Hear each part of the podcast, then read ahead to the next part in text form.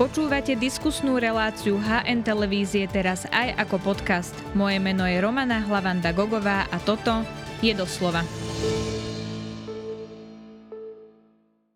Počatím má problém veľké množstvo párov. Napriek tomu je táto téma tabu. Ako sa dá s týmito ľuďmi pracovať? Pýtať sa budem lekára Borisa Barea, ktorý práve o plodnosti hovorí. Vítajte v relácii doslova. Ďakujem za pozvanie. Pán Bajer, tak vy ste napísali knihu Protokol prírodzenej plodnosti. Prečo ste sa vlastne rozhodli vôbec hovoriť o plodnosti? Takým možno spúšťačom bolo, keď sa mi narodila dcera a bola to veľmi príjemná emocia a veľa ľudí okolo mňa tým, že už som nejakú dobu po 30 mm-hmm. tak uh, sú v tom veku, kedy sa začínajú snažiť o deti a niekedy zistujú, že sa im to nedarí. A mm, naozaj, že tá cesta by mala byť taká, že skúsim najprv menej invazívne metódy, až potom pôjdem na také tie, že invazívnejšie metódy, možno liekové terapie a tak ďalej. Takže e, to bola možno taký cieľ, že, že poskytnúť taký návod ľuďom, čo sa dá spraviť v životospráve, preto aby zvýšili svoju šancu na plodnosť. A samozrejme nepomôže to každému, ale myslím si, že významnému množstvu z toho, ako e, som vydával svojich klientov a pacientov, tak dokáže to naozaj pomôcť markantnému množstvu párov. Mm-hmm, takže aj ako keby vlastný príbeh vás k tomu priniesol. Ja keď som sa pozerala na čísla pri príprave na tento rozhovor, tak sa uvádza, že aktuálne je neplodný každý piatý pár, ono to záleží aj asi od krajiny, od kontinentu a tak podobne, ale toto som našla viackrát. Takže to znamená, že veľké množstvo ľudí uh, to trápi, neplodnosť alebo to, že nevedia počať. Uh, toto možno nie je otázka tak priamo na vás ako lekára, ale riešili ste aj to, že prečo sa o tom tak málo hovorí? Máte odpoveď na túto otázku? Myslím si, že to je trošku tabuizovaná záležitosť z hľadiska tej psychológie, že mm, málo ľudí o tom chce hovoriť verejne, mm-hmm. hej, mhm. že, lebo si myslia, že sú nejakým spôsobom chybní, hoci vieme z tých, z tých aj štúdí, ktoré tam mám, že to tak vôbec nie je, že tá chyba nemusí byť skrátka v tom, že človek robí nejakú chybu, ale že, a, že o ktorej vie vedome, ale že nevie. Čiže naozaj ako keby kedy si bola taká dogma, že na ľudí sa pozeralo, že sú neplodní a že čo to je za pár, že sú neplodní, ale teraz vieme, že to je súčasť eh, dnešného uponáhlaného sveta a, a vieme, že e, sa o tom má hovoriť ro, na rovinu a proste má sa o tom hovoriť, lebo to nie je chyba tých párov. Uh-huh. A zhoršuje sa to? Čoraz viac ľudí má problém s počatím? Myslím, že tie štatistiky o tom hovoria, aj z hľadiska, keď e, som konzultoval tie, tie výsledky napríklad spermiogramu mm-hmm. s, s urologom, ktorý mi e, tam robil recenzenta v knižke, tak áno, že, že zhoršuje sa to aj v rámci žien. Vieme tie štatistiky, že je viac obezity. Obezita býva často spojená so syndromom polycystických vaječníkov, s rôznymi poruchami ovulácie, s endometriózou a teda. Takže to sú také tie, tie základné veci, ktoré vedú ku, ku neplodnosti. Takže dovolím si povedať, že áno, že zhoršuje sa to. To, čo ste popísali, to sú tie najčastejšie problémy, keď pár nevie počať? No, môžeme povedať, že u tej ženy je to také, že môžu byť problémy anatomické, čiže, čiže tie pohlavné orgány nie sú prispôsobené na to, aby bola plodná. Môže tam prichádzať ku neprechodnosti e, vajcovodov a samozrejme teda z tých neanatomických záležitostí práve poruchy ovulácie. To znamená, že to vajíčko nemá taký ten e, štandardný systém, ktorý sa cykli, hej, ten, ten ženský cyklus, že, že proste to nefunguje a vtedy sa možno nevie zistiť, že kedy tá ovulácia prichádza, alebo že či vôbec prichádza. Takže má problémy so samotným cyklom, nemá pravidelnú ovuláciu a to môže byť dôvodom. Áno. A najčastejším teda e, dôvodom toho býva ten syndrom polycystických vaječníkov. Uh-huh. Býva tam samozrejme aj tá endometriáza, čo je, čo je vlastne, že sa nachádza tkanivo endometrie, čo je vnútorná vystielka maternice na miestach, kde by sa nemala nachádzať. A potom tam môžu byť vážne problémy z hľadiska imunitného systému a také že celotelové ochorenie, ako je že systémový lupus alebo antifosfolipidový syndrom. Mm-hmm. A u mužov býva častým problémom varikokela, to je uh, v jednoduchosti to, že uh, tie, tie cievy, ktoré sú v, v tých semenníkoch, tak nedokážu ochladzovať E, dostatočne tie, tie semenníky a tým pádom tá teplota nie je prispôsobená na to, aby tie spermie dozrievali kvalitné, aby ich bolo dostatok a tým pádom to môže robiť problém. Lebo napríklad uh, tie semeníky majú radšej trošku nižšiu teplotu, zhruba o 2-3 stupne ako zvyšok tela, preto sú vonku z tela, čo je ako keby základný rozdiel medzi mužom a ženou.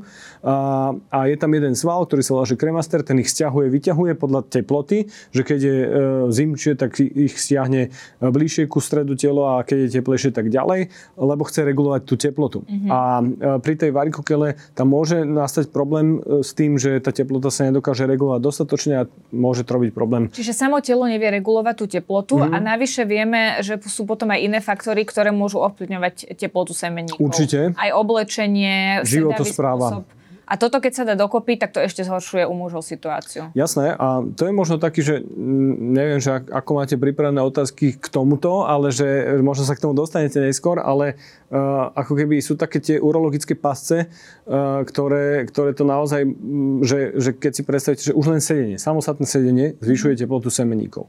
Potom človek sedí často v aute na vyhriatej uh, sedačke, pracuje s laptopom na, na lone, uh, má príliš tesné oblečenie, ide bicyklovať, hej, že napríklad zo športovania to bicyklovanie môže, mm-hmm. pri, ak, je, ak je viac ako 5 hodín podľa štatistík uh, v štúdiách, tak, tak môže... 5 hodín pôsob, 5 hodín týždenne. Mm-hmm. Uh, že môže spôsobovať uh, problémy s plodnosťou a a ako keby to sú také, že čas, sa to často kopí, potom človek ide niekedy do sauny, do jacuzzi a, a ako keby tých rizikových faktorov môže byť viac, viac, viac, sa, sa hromadia.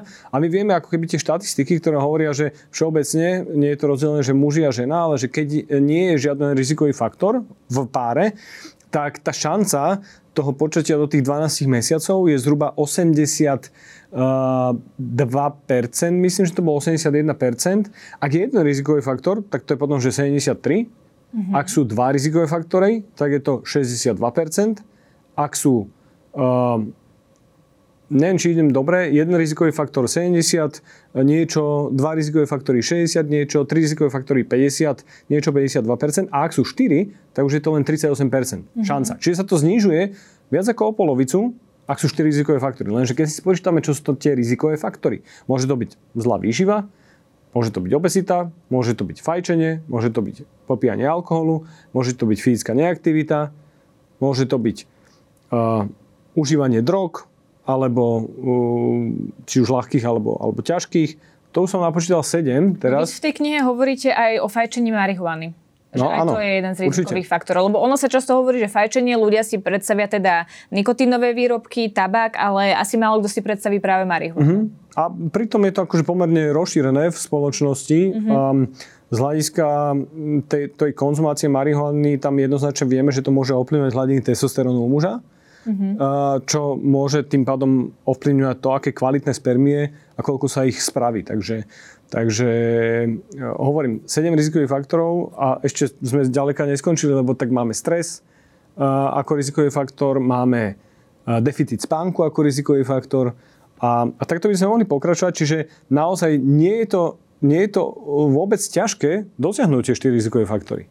No keď to tak hovoríte a človek si to tak spočíta pri bežnom živote, tak asi zistí, že tých faktorov nemá jeden, nemá dva, ale že ich má niekoľko. Tak keď pár stojí pred tým, že sa im nedarí počať, napríklad tých 12 mesiacov, mal by začať rátať tie rizikové faktory, alebo je dobre pozerať sa na tieto rizikové faktory, na to, ako žijem, aké mám telo ešte predtým, ako vôbec začnem um, skúšať mať dieťa. Lebo veľa sa hovorí aj o tom, že uh, máme uh, to tehotenstvo, ale že je ešte stav pred tehotenstvom mm-hmm. a mhm. že tiež vtedy sa treba pozerať na svoje ano. telo. Volá sa to, že prekoncepčná dieta, keď sa chceme stravovať nejako, že predtým, mm-hmm. ako chceme zmaximalizovať svoju šancu na, na tú plodnosť. Ja by som sa vrátil k tomu jednému rizikovému faktoru, ktorý, ktorý som si na schvál nechal. To je mm, rizikový faktor, ktorý je nezávislý a je uh, šťastie neovplyvniteľný a šťastie ovplyvniteľný a to je vek človeka mm-hmm. alebo páru. Čiže uh, kedy si sa myslel, že to je iba otázka ženy, že, že to je otázka ženského veku. Teraz vieme, že aj u muža, čím vo vyššom veku má dieťa alebo snaží sa mať dieťa, tak jednak mu to ide ťažšie, ale jednak je tam riziko, že to dieťa sa narodí s rôznymi poruchami rôznych traktov. Napríklad z, je tam zvýšená šanca na vznik autizmu u detí. A, čiže naozaj ten, ten rizikový faktor je vek. Samozrejme je to niečo, čo uh, vieme ovplyvniť časti, že kedy máme dieťa, ale časti nevieme ovplyvniť. Čiže, čiže k tomuto faktoru sa ako keby v životospráve nevieme môcť dostať, hoci tie ostatné faktory životosprávy, o ktorých som hovoril, môžu významne ovplyvňovať tzv. biologický vek človeka. Mm-hmm. Čiže uh, ako keby, nechcem povedať, že na veku nezáleží, starneme všetci, ale niektorí ľudia majú metabolický stav v 30 ako 50-ročný človek, ktorý sa o seba stará. Uh-huh. A... Ja som sa presne na toto chcela opýtať, lebo sa tak hovorí, že tá hranica je 35 rokov, aby bolo aj jednoduché počať, aby aj to dieťa bolo zdravé, lebo potom násobne sa zvyšujú tie rôzne rizika. Ale presne nad týmto som rozmýšľala, že môže byť 35-ročná žena alebo muž, ktorý je zdravý, športuje, má kvalitnú životosprávu a potom môže byť jeho kamarát, ktorý má sedavý spôsob života, nadváhu, možno obezitu a v podstate všetky tieto rizikové faktory. Tak asi sa netreba báť toho, že ten vek, že od 35 už sa to začne všetko zhoršovať zhoršovať, ale treba sa pozerať na seba individuálne. Dobre na to idete a práve preto je to o tom, že uh, keď pôjdu ku lekárovi, keď pôjdu ku výživovému špecialistovi, k trénerovi, fyzioterapeutovi, psychologovi, komukoľvek, lebo toto je akože multidisciplinárna záležitosť. Aj tú knížku som písal, mi tam pomáhalo 10 lekárov, lebo nemôže byť každý odborník na všetko. Mm-hmm. Dúfam, že to tak už nefunguje, takže naozaj, že treba si, treba to brať komplexne toho človeka, treba spolupracovať s tým ginekologom, s urologom a teda. No a, a keď sa dá vyšetriť ten človek a zistíme, že áno, že môže mať možno vyšší vek, dajme tomu, že u ženy Um, to je, ako ste hovorili, tých 35 rokov, tak tá hranica, hoci niektoré štúdie že hovoria, že 30 rokov, ale mm-hmm. teda, že dajme tomu, že 35 rokov má žena, ktorá sa o seba celý život stará a nemala uh, v živote riešenie pohlavné choroby, lebo to je tiež rizikový faktor, mm-hmm. ďalší, ktorý sme nespomenuli, nemala nikdy umelé prerušené tehotenstvo v minulosti, čo je ďalší rizikový faktor na, na uh, možnosť teda otehotnenia mm-hmm. v budúcnosti. Takže Takže naozaj, že keď mala e, tieto faktory nemala, do toho mala dobrú životosprávu, tak tej 35-ke môže ten ginekolog zistiť, že je že absolútne zdravá a nebude mať e, vôbec problémové tehotenstvo a e, naozaj máme kopec takých ľudí v dnešnej dobe. Ale na druhú stranu áno, že stále tam je nejaký, nejaký ten, ten e, faktor toho veku, čiže aj keď sa žena o seba stará v 45-ke napríklad, v 50-ke, tak už to pôjde veľmi ťažko. Rozumiem, Ak čo hovoríte. Vy pracujete aj s pármi, ktoré mali problém. Čo sú tie prvé kroky, ktoré musia urobiť, aby zvýšili svoje šance na to, aby počali? Zväčša je to o tej anamnéze s tými ľuďmi, aby sme identifikovali tie rizikové faktory, ktoré sú to. Niektoré sú pomerne ľahko ovplyvniteľné, napríklad to fajčenie, mm-hmm. že je to ľahko ovplyvniteľné, lebo vieme, čo je ten spúšťač a vieme, čo to spôsobuje a je to, že na papieri ľahké, hej, zanechať tú cigaretu. Lebo naozaj, že keď sa pozrieme na tie, na tie štúdie, ktoré o tom hovoria, že, že tam to významne zhoršuje napríklad uh, lamavosť uh, DNA v tých spermiách, keď sa analizujú tie spermie, že naozaj, že to, tá, tá, to sa že fragmentácia uh, DNA, ale teda, že, že sa tam vypočítajú rôzne indexy, ale v jednoduchosti zhoršuje to proste kvalitu toho, toho ejakulátu, množstvo tých spermí, rýchlosť tých spermí, množstvo tých zdravých spermí a, a naozaj, že, že ten tvar spermí, čiže významne to ovplyvňuje to, ako, v akom stave má muž ten pohľavný e, trakt na splodenie nového potomka. Mm-hmm. To je akože logické to je, lebo veď tam je to, toľko uh, karcinogénov v tej cigarete, že to telo nejakým spôsobom na to reaguje. Že akože uh, nechce splodiť potomka, ktorý by bol odsudený na zánik v tom novom svete. To je proste to je naša evolúcia, čo v tých génoch máme. Že, že je jedna z tých základných priorít. Zas naopak aj u ženy. Že, že musíme si povedať napríklad to, že u muža je to trošku iné ako u ženy v tom, že tá spermia sa tvorí, dajme tomu nejakých že 75 dní, potom dozrieva nejakých, dajme tomu, že 3 mesiace.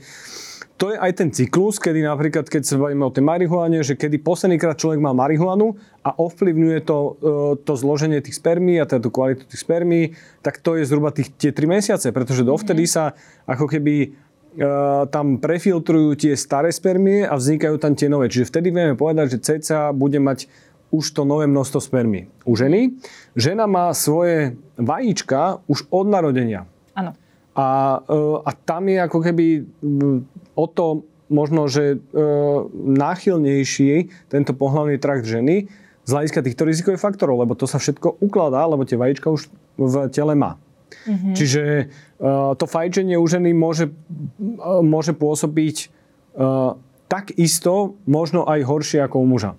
Mm-hmm, zaujímavé, čo hovoríte. Mne pritom ale napadlo, že keď na papieri ste povedali, že sa dobre zbavuje fajčenia, tak ale ono je asi silná motivácia zmeniť svoju životosprávu. Keď niekto chce dieťa, chce založiť rodinu, tak asi to je to najvhodnejšie. Povie si, že idem do toho, pretože potom za tým môže mať teda tento úspešný výsledok. Tak stretávate sa s tým, že je to veľmi silná motivácia? Rozhodne. A e, s čím sa ja stretávam, že najmä zo strany žien. Je to silná motivácia, ako keby uh, fakt, že, že, že pravidelne, keď mi prídu takíto klienti, tak, tak uh, príde, že buď žena sama, alebo že žena, za ňou nikto, nikto a potom príde muž. A ono je to možno späté aj s tým egom, hej, že ten testosterón mm-hmm. a teraz, že, že príde niekde, že je neplodný, že akože chápem tomu na jednej strane, na druhej strane fakt sa nemajú za čo hambiť a presne preto to treba komunikovať, presne preto treba o tom hovoriť. Ale si to aj spoločnosť tak vnímala, že za tú plodnosť môže žena, pretože tá vynosí ten plod, tak sa to veľmi často hovorilo. Skvelý point, je to presne o tom, že v minulosti si automaticky človek povedal, že, neplod, že sú neplodní, pozrel sa na tú ženu. Mm-hmm. A mhm. teraz vieme, že zhruba 35% alebo cez 30 30% sú ženy uh, neplodné, keď sa zistuje, že, že kto je neplodný, cez 30% muži.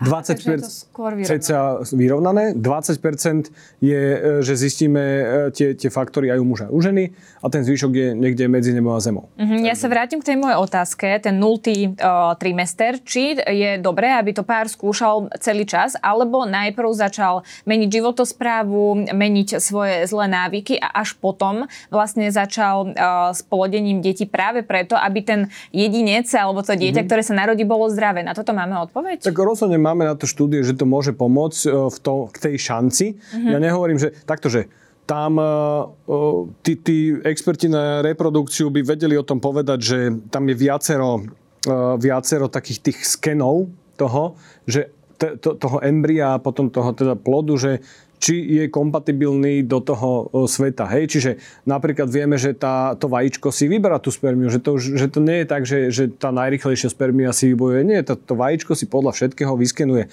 tú spermiu, ktorú pokladá za optimálnu mm-hmm. a potom, potom ju ako keby rozoberie napríklad e, DNA mitochondriálnu, čo je jedna súčasť, jedna organela v bunke, tak, tak v spermii to úplne zničí, to vajíčko. Čiže mm-hmm. ono si to tak vyselektuje a, a, a potom tam sú ďalšie také kroky, kedy sa naozaj selektuje, že či je, či je zdravé aj to vajíčko, aj tá spermia, či teda ten, ten e, vznikajúci plod je zdravý a naozaj, že, že pomerne takto, že, že tých, tých uh, spontánnych potratov v tých prvých dňoch je podľa všetkého oveľa viac, ako, ako máme nejaké štatistiky. Čiže naozaj, keď už sa dostane to to dieťa do nejakých tých týždňov, tak už má za sebou XY skenov, kedy sa zistuje, že či je, či je naozaj um, pripravené bojovať v tomto svete. Mm-hmm. Takže uh, dovolím si povedať, že často ľudia, ako keby keď sú naozaj kompatibilní a je tam zdravá spermia, zdravé vajíčko, tak možno nemusia predtým riešiť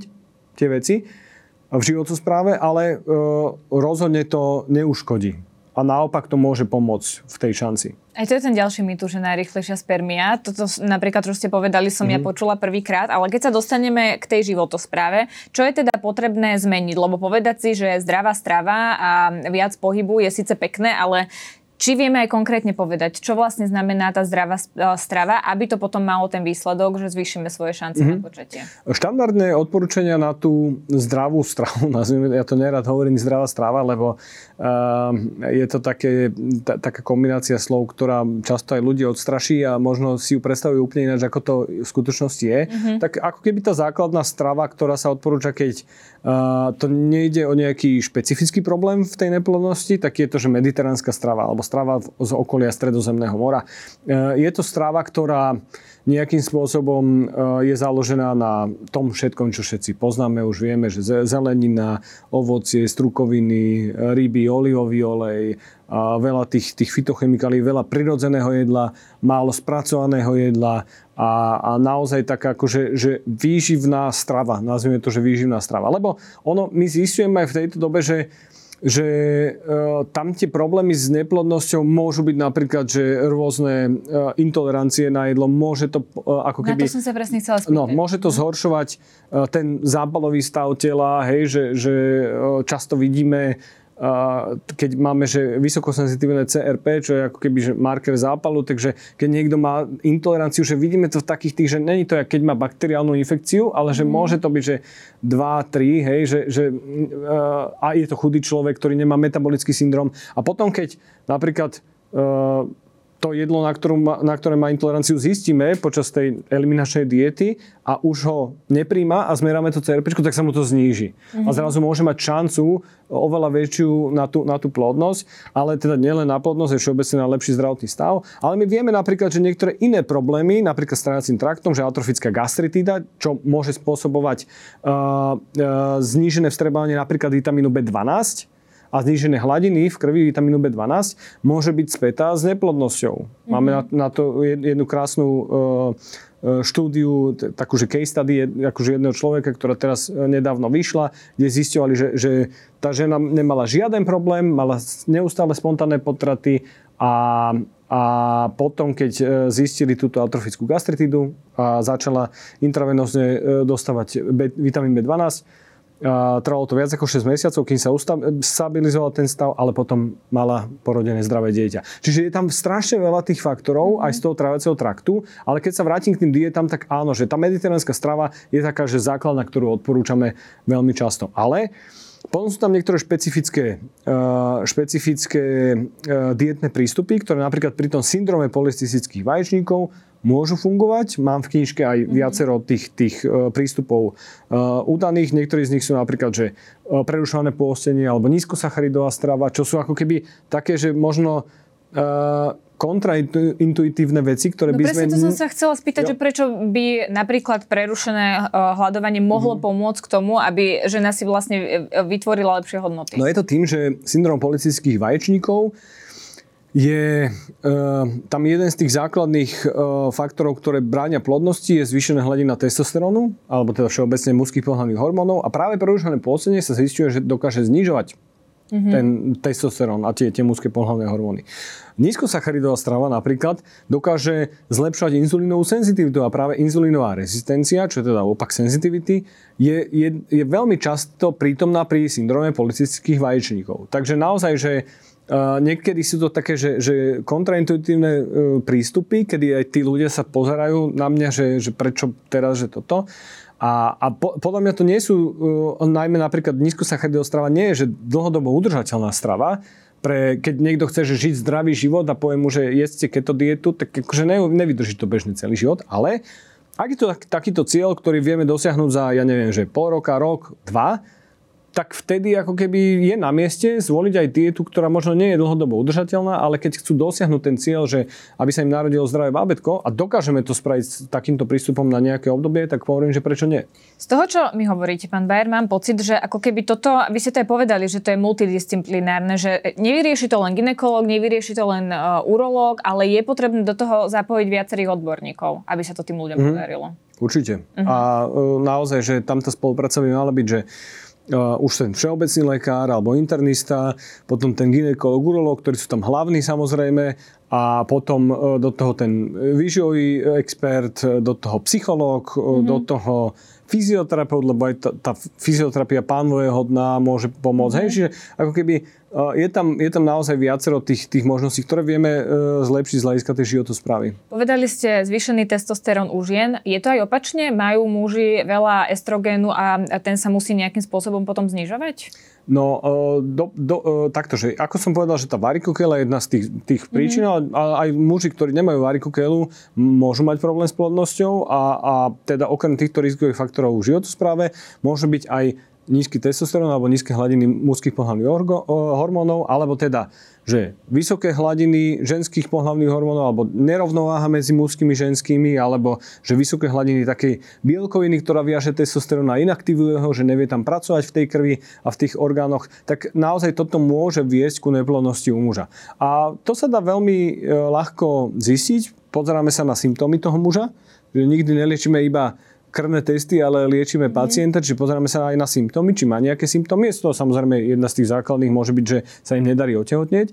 A pozrieme sa na, tie, na, tie, na ten endokrinný systém, že ako je na tom hormonálne a môžeme zhodnotiť potom a tam sa dostaneme ku ďalšiemu odborníkovi, že do toho môže viesť potom endokrinolog mm-hmm. ako jeden z tých odborníkov, takže do, do, do, do toho multidisciplinárneho spektra, že, že zistujeme, či treba niečo vyriešiť. Tá štítna žľaza napríklad, to je ďalší hor, alebo skupina hormónov, ktoré sa tvoria a môže ovplyvňovať plodnosť. Najmä u ženy môžu napríklad byť späté s, s potratovosťou v prvom trimestri, keď, je, keď sú nízke hladiny to tých hormónov štítnej žlázy alebo vysoké hladiny TSH, čo je hormón, ktorý reguluje funkciu štítnej žlázy. Mm-hmm. Takže ako aj sa počúvam, čo hovorím, že viete, že je to taká sieť e, vecí, informácií a naozaj si myslím, že jeden človek na to nestačí. Áno, presne ako hovoríte. Celý názov tej knihy je Protokol prirodzenej plodnosti a sexuálneho apetítu. Ono to teda súvisí, plodnosť a, a sexuálny apetít? Áno, ja som tam aj písal v knižke, že často, keď som sa dostal k tým štúdiám, tak ono to bolo, že úzko späté s tým a ono, mm. ja si myslím, že to je taká odpo- prirodzená odpoveď tela, hej, že proste ten sexuálny apetít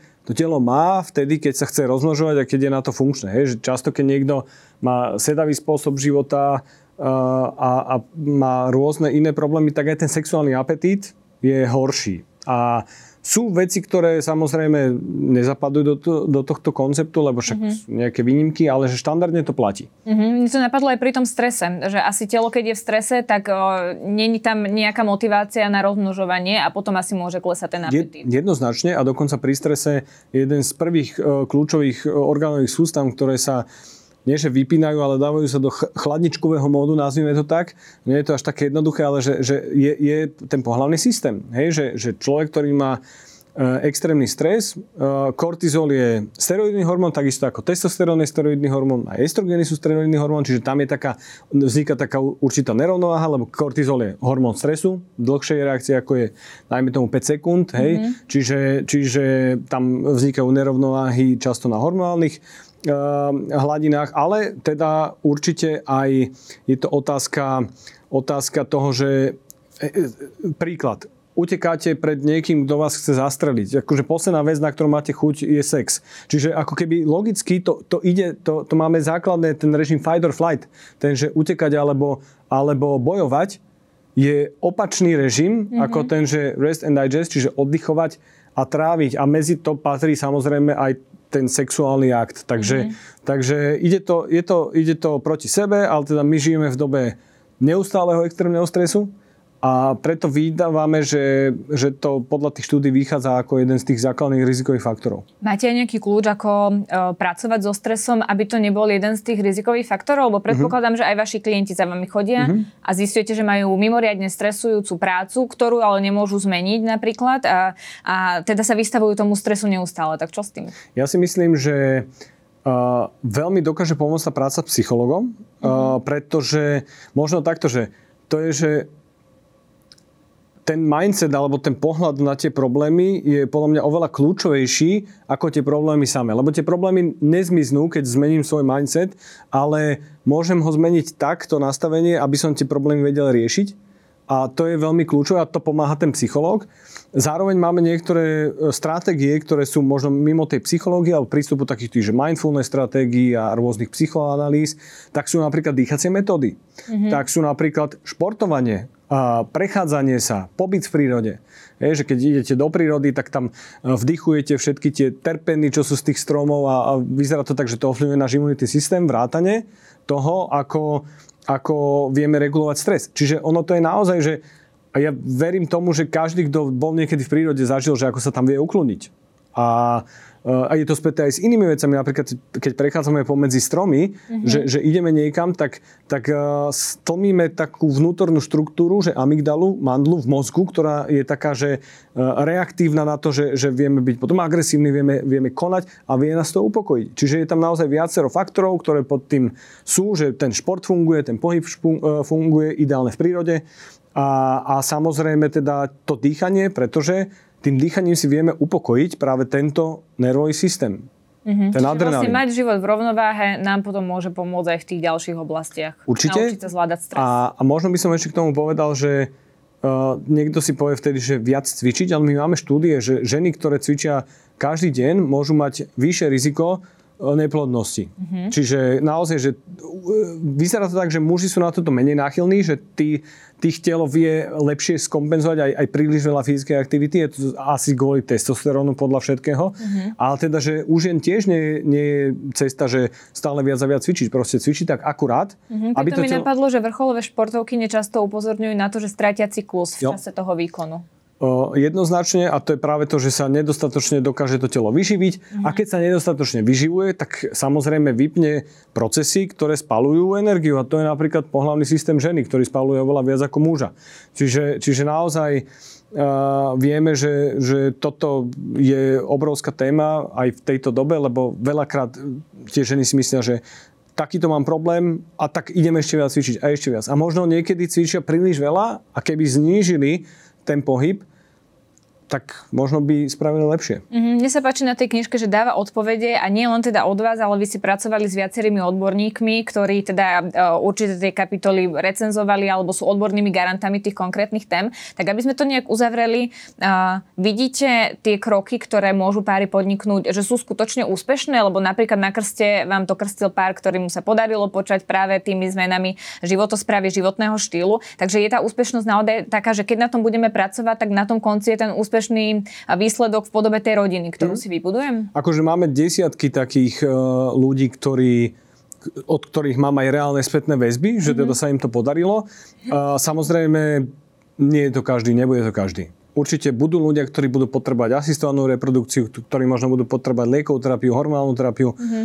Nepochybne ale naozaj, že kým sa zamyslíme nad týmito ďalšími postupmi, mali by sme vedieť, že či je všetko v našej životospráve v poriadku, či sme e, zdraví e, z hľadiska hormonálneho stavu a teda iných e, oblastí tej životosprávy a, a potom teda riešiť ďalšie veci. Tak samozrejme budeme to sledovať, či bude pribúdať takýchto publikácií a teda aj šťastných párov. Ja vám ďakujem veľmi pekne, že ste si na nás našli čas. To bol lekár Boris Bayer. Ďakujem pekne. Ďakujeme, že nás počúvate aj vo forme podcastu. Ak chcete podporiť našu tvorbu a kvalitnú žurnalistiku, kúpte si digitálne predplatné HN. Choďte na hnonline.sk lomené predplatné. Ďakujeme.